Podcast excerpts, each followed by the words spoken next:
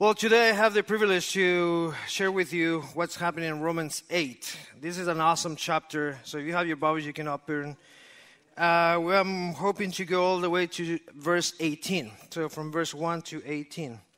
We end, or Pastor Dave ended the chapter last, uh, chapter 7 last week with uh, one verse before the last one. It said, Wretched man that I am, who will deliver me from this body of death? And and then now in Romans 8, we're hoping that we can find the answer for this. And um, this chapter is really cool. It's probably one of the, not probably, it is the longest chapter of, of the book and one of the most beautiful chapters in the whole Bible. Uh, Martin Luther said that this is probably the masterpiece of the New Testament. That's the way that he described this chapter. Other writers said that if the scripture was a ring, a beautiful, amazing ring, the book of Romans will be the most precious stone, and the chapter A will be the most bright spot in that stone. That's how people see this chapter. It's a special chapter, and we will see. Sadly, I won't be. I was hoping I could go all the way to the end of it because the end is amazing. So, but Pastor Dave will have that honor. Um, but chapter chapter is is just beautiful. So, what we will see in this chapter is um, one of the things that is interesting. The chapter is start and end and end giving us security in Christ, who we are in Christ. So start the first the first verse and the last verse of the chapter give us security of who we are in Christ. And we will see the privilege of justification, meaning that there is no condemnation to us. We will see the privilege of sanctification, that we will walk in, that we should walk in the spirit and not after the flesh. We will see the privilege of adoption that the Lord has made us his children. And at the end, we're also to find a little glimpse of uh, glorification. So that's what we what we're hoping to do here, and um, I invite you to pray before we start uh, this chapter. Thank you so much, Lord, because you are so good to us, and we are thankful that we have your word, that we have you, um, your voice to to learn, and um, we pray, Lord, that you can help us to get the most out of it. We want to know you more. We want to see what you have done for us. Sometimes there are things that we never understood in a certain way. And we pray that we can find treasure in your word, Lord. We always do. We just pray that you can speak um, to us. In Jesus' name, amen. All right, so we're going to do verse uh, 1 through 4 first, and then we're going to talk a little bit, and then we keep moving forward. So, now it is time that we listen, okay? There is therefore now no condemnation for those who are in Christ Jesus. For the law of the Spirit of life has set you free in Christ Jesus from the law of sin and death. For God has done what the law, weakened by the flesh, could not do. By sending his own Son in the likeness of sinful flesh and for sin, he condemned sin in the flesh, in order that the righteous requirement of the law might be fulfilled in us, who walk not according to the flesh, but according to the Spirit. Let me tell you this when I read this in English, it was like, oh, that's a lot of words that I don't get. So I had to go and read in Spanish, and, I had the same issues. Like, that's a lot of words that I would have to. So it didn't make much difference. So I had to read a lot of times to kind of get more out of it. But the first thing that I want you to put attention is the first part. Now there is no condemnation to, for those who are in Christ. Absolutely none. And I, I want you to make sure that we understand this. There's no condemnation, okay? There's nothing. And in Spanish, nada. Okay, I'm going to speak in all different languages so we all can get it right. There is absolutely no condemnation. We don't go in and out of condemnation. Okay, meaning that what I do it won't affect that. There is no condemnation. It's a statement. Okay, and also it can be reversed, meaning that I cannot do anything to reverse that. Why? Because it doesn't depend on me. It depends on God. God has said that there is no condemnation for those who are in Christ Jesus. So we can be sure that we are being justified. We call this justification. Okay? And the beautiful part of this is um, that Christ doesn't just erase our sin um, and then leave us in a neutral condition, meaning that we don't go back in time like Adam, Adam and Eve, that, that we could sin again. He doesn't do that. He justifies us, meaning that He take uh, the perfect justice of Jesus and he assigns us that justice to us. Okay, this is this is pretty cool, and we are safe and hidden in Him because of Him and for Him. Everything is because of Him. He had done this for us, so we cannot again. You cannot do anything to reverse that. You follow me? You can do anything. You can be certain that you have security in Christ. There is no condemnation for those who are in Christ Jesus. Verse 3 say, For God has done what the law, weakened by the flesh, could not do. By sending his own Son in the likeness of sinful flesh and for sin, he condemned sin in the flesh. Now, this is, we can be, be sure also that the problem why we couldn't reach that to be just before the Lord, it, it wasn't a problem with the law. The law, we know that sometimes we think, yeah, the law falls short. No, that's not true. The law was perfect. It was given by the Lord. The problem was us. We couldn't catch, we couldn't reach that standard that the, the Lord gave us. So the problem was not the law. Okay, it said it was weakened by the flesh.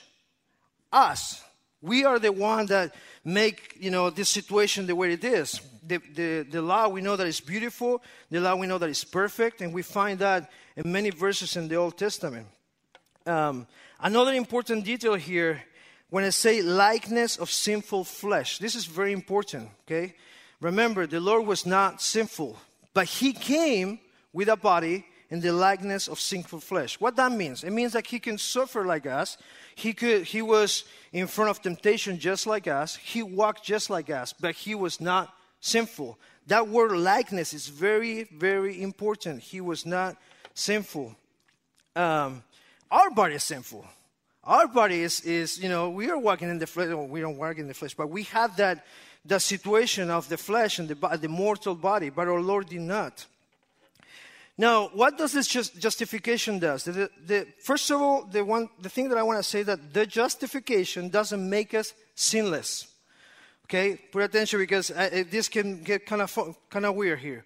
We don't become sinless because the Lord justifies right? We still, we still deal with sin. We still fall. We still need to ask for forgiveness. What does the justification? All what it does, at least in this part of what we're reading, is that He put us in a good place uh, in a legal status. Now, we were condemned before, now we are not condemned, right? So it's a legal situation that changed because what Christ did for us. Um, let me find here. Okay, think about this. The way, uh, at least the way that helped me to understand this. When a judge is in, in the court and come a guy, there's a criminal, he does many things, and he said, okay, you have to pay a bail to, to be free again. So the guy come and pay that, I don't know, thousand or five thousand dollars. He pay and say, well, okay, the law said that you had to pay five thousand dollars. Now you're free to go. Now is that guy? Did the judge make him good? No, the guy is still sinful. He still probably is a criminal, but he's okay now before the law. That's what's, that's what's happening here. The justification doesn't make us sinless. Okay, we're still sinful. Now, the question is what do we do with that? What do we do with a sin that we still carry around? Well, we have to keep reading because the Word of God is, um, is awesome like that. It will tell us everything. So, from verse 5 to verse 8. For those who live according to the flesh set their mind on the things of the flesh, but those who live according to the Spirit set their minds on the things of the Spirit. For to set the mind on the flesh is death, but to set the mind on the Spirit is life and peace. For the mind that is set on the flesh is hostile to God, but it does not submit to God's law. Indeed, it cannot. Those who are in the flesh cannot please God. All right. Now it's gonna get more, you know, a little more uncomfortable because we're gonna start looking at our own heart. Okay. Um, the, the phrase that we read often is to set the mind. That's the word that we, oh, that's the phrase I keep repeating, to set the mind. And uh, we're going to make two groups in here. The minds, those who, um, those who live according to the flesh and set their mind in the flesh, and those who live according to the spirit and set their mind according to the spirit, on the things of the spirit. And we are going to find the answers between verse 5 and 8. So, what happened with those who live according to the flesh and set the mind in the flesh? Well, the first thing that we find out, verse 6, what it says. For to set the mind in the flesh is death. We know that, we know that, right? Also, we learn that those people are hostile. Hopefully, I'm saying it right. I was practicing that word hostile uh, to God because they don't submit to God's law. So, it's death and those people are hostile. What do I mean to be hostile? It means that you are opposed, that you are unfriendly, that you are antagonistic, antagonistic, okay? Meaning that you are on the other side. God is over there and you are over here. That, that's what I mean to be hostile. And they say, and even more, they cannot submit to God's law. So even if they want to, the people that is walking in the flesh, even if they want to, they can't submit to God's law. Therefore, verse 8, they cannot please God. Okay? So we find everything in here. What happened when you live according to the flesh and set the mind in those things? Is death. You're hostile, which means that you're opposite to God. And you cannot submit to God's law. Therefore, we cannot please Him. Now, what happened with those who live according to the Spirit and set their mind on the things of the Spirit? The first thing that we find here is that it's life. To do that is life. And I love how often you, you find this, the Lord add this a small, huge detail. It's life and peace. So, because I always think, oh, it's cool to have life, but I mean, to have life on peaceful, that's gonna, like, some people like, that, I don't want to live that way. But the Lord say, it's life and peace. That's awesome. Like, who doesn't like peace? I like peace. hopefully you do too. And, um, and the other thing is cool is that it's not in a future. This is present. Is life and peace right now. So if you're walking in the Spirit, you can be certain that this is life and peace for you right now, not later, right now. And these people can submit to God, uh, to God's law, and please the Creator. So we can say that our mind is set on the flesh if we are looking for carnal pleasure, worldly profit, and the things of sense and time. Anything that is worldly is to set the mind and the things of the flesh. And anything that is uh, in the spirit, it should uh, bring us to search and rejoice in the favor of God, the welfare of the soul, and the concerns of eternity. Okay? So it's a big difference between setting your mind the things of the flesh and to set your mind the things of the spirit. The word that's going to keep repeating from now on is spirit. That's always what is going to make the difference the Lord's Spirit and the human life. That's always going to make the difference. So, how we know we are, uh, how we know where our minds set? That's the big question for me. So, how I know that actually my mind is, is in the right place? Well, we can make, we can ask ourselves a few questions. Which of this, the flesh of the spirit, which of this do we mind the most? Which one of these we mind the most? Daily. What are we looking for during the day? Are we looking for things that are in the flesh or things that are in the spirit? Another question that we can ask ourselves for which of these do we make provision? Meaning, which side are we feeding the most? We reading my, am, am I reading my Bible every day? Or I'm just watching, you know, whatever, the news or Netflix or magazines? Which one am I feeding more? Um, for which of these are we governed? Meaning, what is ruling over us? And this is a question that help us to find out where are our minds set, in the spirit or in the flesh. Um, John 4 24, it says, God is a spirit, and those who worship him must worship, worship in spirit and truth. So we know that God is a spirit and truth, meaning that that's his nature. Anything that is not spiritual and truthful cannot please God. It's just as that simple. You cannot worship the Lord. I cannot worship the Lord if I'm not walking in a spirit and truth because it's not part of his nature. He is a spirit. So we need that spirit in order to please him. I, I love that verse because we, we usually use for worship, but this, this is more than just worship, meaning that we sing here. The worship as the way that we live our life. God is a spirit, and those who worship him must worship in spirit and truth. Let's keep going. Uh, verse 9 through 13. You, however, are not in the flesh, but in the Spirit, if in fact the Spirit of God dwells in you. Anyone who does not have the Spirit of Christ does not belong to him. But if Christ is in you, although the body is dead because of sin, the Spirit is life because of righteousness. If the Spirit of him who raised Jesus from the dead dwells in you, he who raised, uh, raised Christ Jesus from the dead will also give life to your mortal bodies through his Spirit who dwells in you. So then, brothers, we are debtors not to the flesh to live according to the flesh. For if you live according to the flesh, you will die. But if by the Spirit you put to death the deeds of the body, you will live. Now, before we continue with the idea, I want to call attention something that I was reading verse 9, and it was really interesting to me. I don't know if you caught it, but let me read it again for you and put attention in, in, in something really interesting here. You, however, are not in the flesh, but in the Spirit if in fact the Spirit of God dwells in you, anyone who does not have the Spirit of Christ does not belong to him. What is that? The Spirit, the Spirit of God, and the Spirit of Christ. I don't know, but uh, to me it sounds like the Trinity. It sounds right there. The Spirit, the Spirit of God, and the Spirit of Christ. And it was amazing to me to find that he was like, is, is, is the Lord working completely uh, as He is and all His aspect to help me to, to reach Him, extending His hand so I can be close to Him. Um, now, then we have this um, idea of the if and there, therefore. We, we're going to find this. If the Spirit of God dwells in you, you are in the Spirit. So there is a condition in there, right? If the Spirit of God dwells in you, you are in the Spirit. Again, as I said before, the Spirit is the one that's going to make the difference during the whole chapter. We need the Spirit of the Lord. That's what makes the difference. Um, without His Spirit, you and me can only expect what the mortal body can offer. And what is that? Death, hostility, um, and always falling short to please Him. Why? Because we don't have the Spirit. So all what we can aim for is what this body can give me. And this body is just going to die. We know in Genesis that this body is going back to the dust. So if I'm just trusting what this body can give me, it's, it's not much in there. But the Spirit, we know that it's life, it's peace, which is awesome. But even though we all have this mortal body, He brings life with His Spirit. Thank you, Lord, for that. Thank you, Lord, for that, because He brings His Spirit in this mortal body.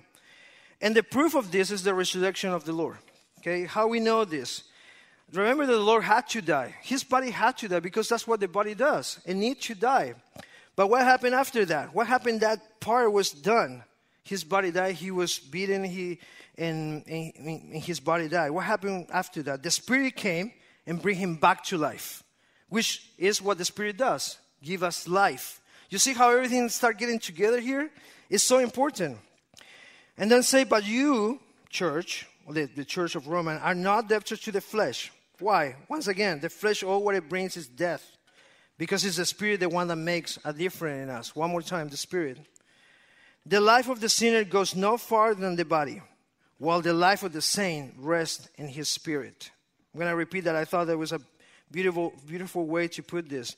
The life of the sinner goes no farther than the body, while the life of the saint rests, rests in his spirit. Man, we need the spirit of the Lord. And thank you, Lord, for giving us his spirit. Let's continue, verse 14. For all who are led by the Spirit of God, of God are son of God. For you did not receive the spirit of slavery to fall back into fear, but you have received the spirit of adoption, a son, by whom we cry, Abba, Father. The Spirit Himself bears witness with our spirit that we are children of God. And if children, then heirs, heirs, heirs of God and fellow heirs with Christ, provided we suffer with Him in order that we may also be glorified with Him. I started smiling because I, was, I, I couldn't understand why the word heir have a nation, why it's not here, like, like you know, hostile English. I don't, I don't get it. Sometimes it's, and sometimes not. Um, but okay, we are all led by something or someone. Okay, and this is what it's talking about here. Who are led by the Spirit of God, are Son of God. But if you think about it, you know, on a daily basis, uh, the student is guided by the teacher, the soldier is guided by his captain or the sergeant, um, and a tourist is led by his guide person or, or book if he has. And I was thinking that some people also like a lot of us, we also, when we get out of here and get in the car, we need to be guided by the GPS. We all need to be guided in some degree. And a child of God also needs to be guided. And that guide is the Spirit of God. We need that guidance. For all who are led by the Spirit of God are sons of God. This idea of being a son of God, a children of God, is the first time that we find it here in Romans. We haven't heard that idea of being a children of God before in the other chapters. This is the first time that we read it. Um, and this idea to be led, have the idea of a walk. So it's a constant. You're always being led. It's not like you just be led from here to here, from my, I don't know, year one to year 20, and then I'm, I'm in my own. No, it's a whole walk, a whole life. We need to be led by the Lord. And the walk, this walk, uh, we'll call it sanctification, okay? And the sanctification as the evidence of our justification, okay? The sanctification as the is the evidence of the justification, and not the other way around. Meaning, I cannot try to be good so I can earn justification. That's not what we learn here. You cannot try to be good and earn that justification before the Lord. The Lord justify you, and then He help you to get sanctified because His Spirit. That's when the Lord put His Spirit on you, and you can start this walk. And um, let me get here. Verse 15 about the spirit of fear. That's something interesting too. Uh, you remember when Israel was a slave? We, we read many times where Israel was slave and he was, they were captive many times. The way that they obey was because they were fear, like they had fear that they were going to be punished. That's why they obey. If they didn't obey, they were going to get punished, and many times they would put to death. Okay, we don't have that spirit anymore. We have a different spirit. Um, we are not in this situation anymore because why? Because now we are His children. It's totally different. And uh, a master punished the slave, so they and that's why they obey because they don't want to get punished. But a father doesn't. A father doesn't punish. A father discipline.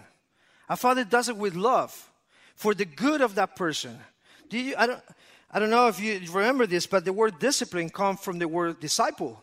And so the way that the Lord treats us now is totally different. We are not by that uh, in, in, a way that we were when we were slave of sin, or when the when you think about the idea of being a slave. But now we are His children. The way that the Lord deals with you is with love now, because He cares about you. He wants the best. Uh, and so now we can go to Him and call Him Father. It's, this is awesome. This is beautiful. Um, I was thinking about the, the idea of, uh, of this word Abba Father, and I don't know, uh, maybe I couldn't, I don't know if I found the right word in English, but in Spanish, the word is, uh, the closest word is uh, papito. The word is papa, but when you want to call somebody with more love and that you respect them and that you want to honor them and you care for them and, and, and, and have affection on it, we will call them papito. That's how my kids sometimes call me, papito. well, if they want something, most of the time but in English, I'm hoping, I'm, i was thinking that maybe maybe uh, dad or daddy or maybe something like that. But it, it's more than just to call uh, a dad or a father. Uh, the, the word is used, uh, it has affection, okay? Somebody won't use Abba Father to somebody that is, is a bad father or a father that just gave birth and took off. You, they won't call him Abba Father. It have, it's, it's, it's, the word is more beautiful than just father, okay? Um, and then say that we have the spirit of adoption. And this also kind of rocked my world when I just keep thinking about this because I was wondering uh, if you had think about this. The Lord, oh, I'm sorry. the Lord could have just justify us and never adopt us as his children. And, and I was thinking he could have just make us right before him and uh, in, in a way kind of like the angels, okay? So we can be before him, praise his name, serve him, see all his glory, but never being his children. But the Lord goes farther than that. And he adopts us as children. That I don't know. I kind of like I couldn't believe that I didn't, didn't see that before. He he took it farther than that. So he didn't just justify me, but he helped me also to be sanctified. And now he just take one step over and, and farther, and he make me his son, and he make you his children. That's amazing. That's beautiful. So now I can come to him and him, call him father. And that's a different relationship. First John 3 See what kind of love the Father has given to us that we should be called children of God. And then, again, He doesn't stop here. So we've been justified, He helped us to get sanctified, He adopt us as His children, and now He take it even farther now. He make us heirs with Christ. I mean, the Lord just keep giving and giving and giving do you see that? He's amazing. He's, this, is, this is crazy. I don't understand how, how I know myself, so I don't understand why the Lord is so good to me. Why He just keep giving me and giving me. Um, and He, give, he make us heirs. Um, in earthly inheritance, this rule does not not hold. Only the firstborn are heirs, meaning that in, in, in the old times, I, am a firstborn, so I'm the only one that will receive, I don't know how you call it, inheritance? Is that, is that right? From my father. My, my brothers won't get it if we were living in other times. But with the Lord, we are all heirs. Doesn't matter if you are the firstborn or the secondborn, because of Christ, who is the firstborn. This is pretty cool. We're all heirs with him. My dad, he often joked with me and he called me and he say, hey son, the, you know, the, um, my firstborn, the heir of all my riches. And he doesn't have no riches, but that's, he just, he just loved, he just loved to call me that way. I don't know why. And, you know, I was thinking about that as I was reading this. It's possible that if everything goes well and the economy is stable and we don't have any crazy war and the war stay kind of kind of okay and doesn't go up and down, it's possible that maybe I will get something from them as as uh, as his child. But the thing is that it's possible. I don't even know if that's going to happen. But with the Lord, that's a that's that's perfect. That the Lord is perfectly different than, than my parents. I know what I'm going to get. The Lord tell me what I'm going to get. We can read that. We are heirs of the Creator. Do we even grasp the idea of this? What that means?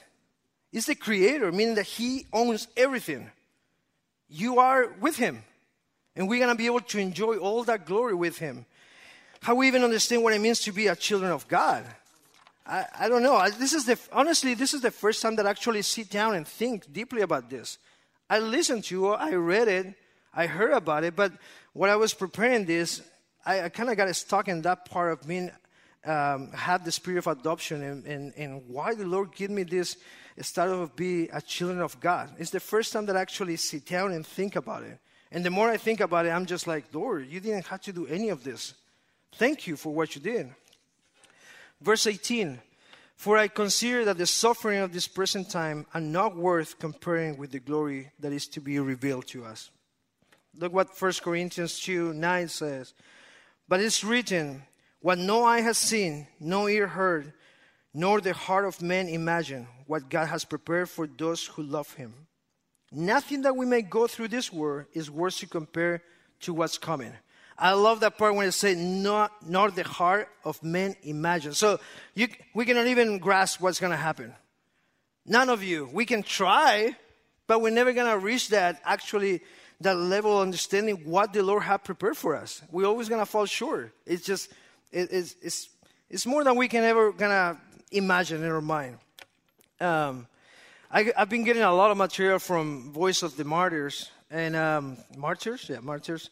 And uh, when you read their story, it's like, man, these guys really suffer. They went through hard moments and they still stay strong for Christ. This guy really got it. I was thinking this guy got that idea that whatever we're going through here is nothing compared to what is coming. The Lord has something much better for us and the other side than here. Um, I love also when Paul is, is, is writing that letter and he say, you know what? I, I would love to be here with you guys and stay with you. As a matter of fact, I had to stay because of you. But the truth is, I want to be with Christ. And I love how he put it in there. I want to be with Christ, but well, I had to stay here because of you. I love the way that he put it that, uh, there. He, he really understands that what is coming is way better than here. And this is what is called glorification, uh, what is coming up. When we can, we're going to be able to see all the glory of our Lord, and, and we will be part of that. Um, so I just hope today that we can um, make sure that we have the security of our legal status before our Lord, which is what we call justification. There is no condemnation for those who are in Christ. So I really hope that you are in Christ. If you're not in Christ, talk to someone of us. You need to. You need His Spirit. That's the only way that you're going to be able to change your life, to see something different, and to have life. That's the point. That's, so you can enjoy life and peace. Uh, I pray that we daily search to be guided by His Spirit. This is the part of sanctification, how we walk after being justified, so the Lord can lead us. I desire to be able to realize more and more how beautiful is that my Father didn't leave me just justified, but He made me His Son. He made me His children. He made us His children. This is the adoption. And I hope that you and me can understand that wherever we go, whatever we go through in this world, nothing will compare ever to what is coming and what is with Christ after we pass this word. And that's called glorification. Okay? So I really, I really hope you go back and read Romans 8. This, this is a great chapter. So don't, don't stay with this. Go yourself, read it. And um, Pastor Dave probably was going to finish next week with the chapter. So let's pray. Thank you so much, Lord, because you are so good to us. And um, you just didn't do a little for us. You didn't just do enough for us. You just did so much more than that. And um, we didn't deserve it, Lord. We are thankful for what you have done for us. We are thankful for make us part of your family, part of your kingdom, and that we can enjoy all that with you because of Christ. Lord, we give you praise. It's nothing else we can do. Just give you praise, glorify your name. To you be the glory and the honor and the power. In Jesus' name we pray. Amen. Uh, let me read for you 1 Peter 5 from verse 10. And after you have suffered a little while, the God of all grace, who has called you to his eternal glory in Christ, will himself restore, confirm, strengthen, and establish you. To him be the dominion forever and ever. Amen. The Lord bless you.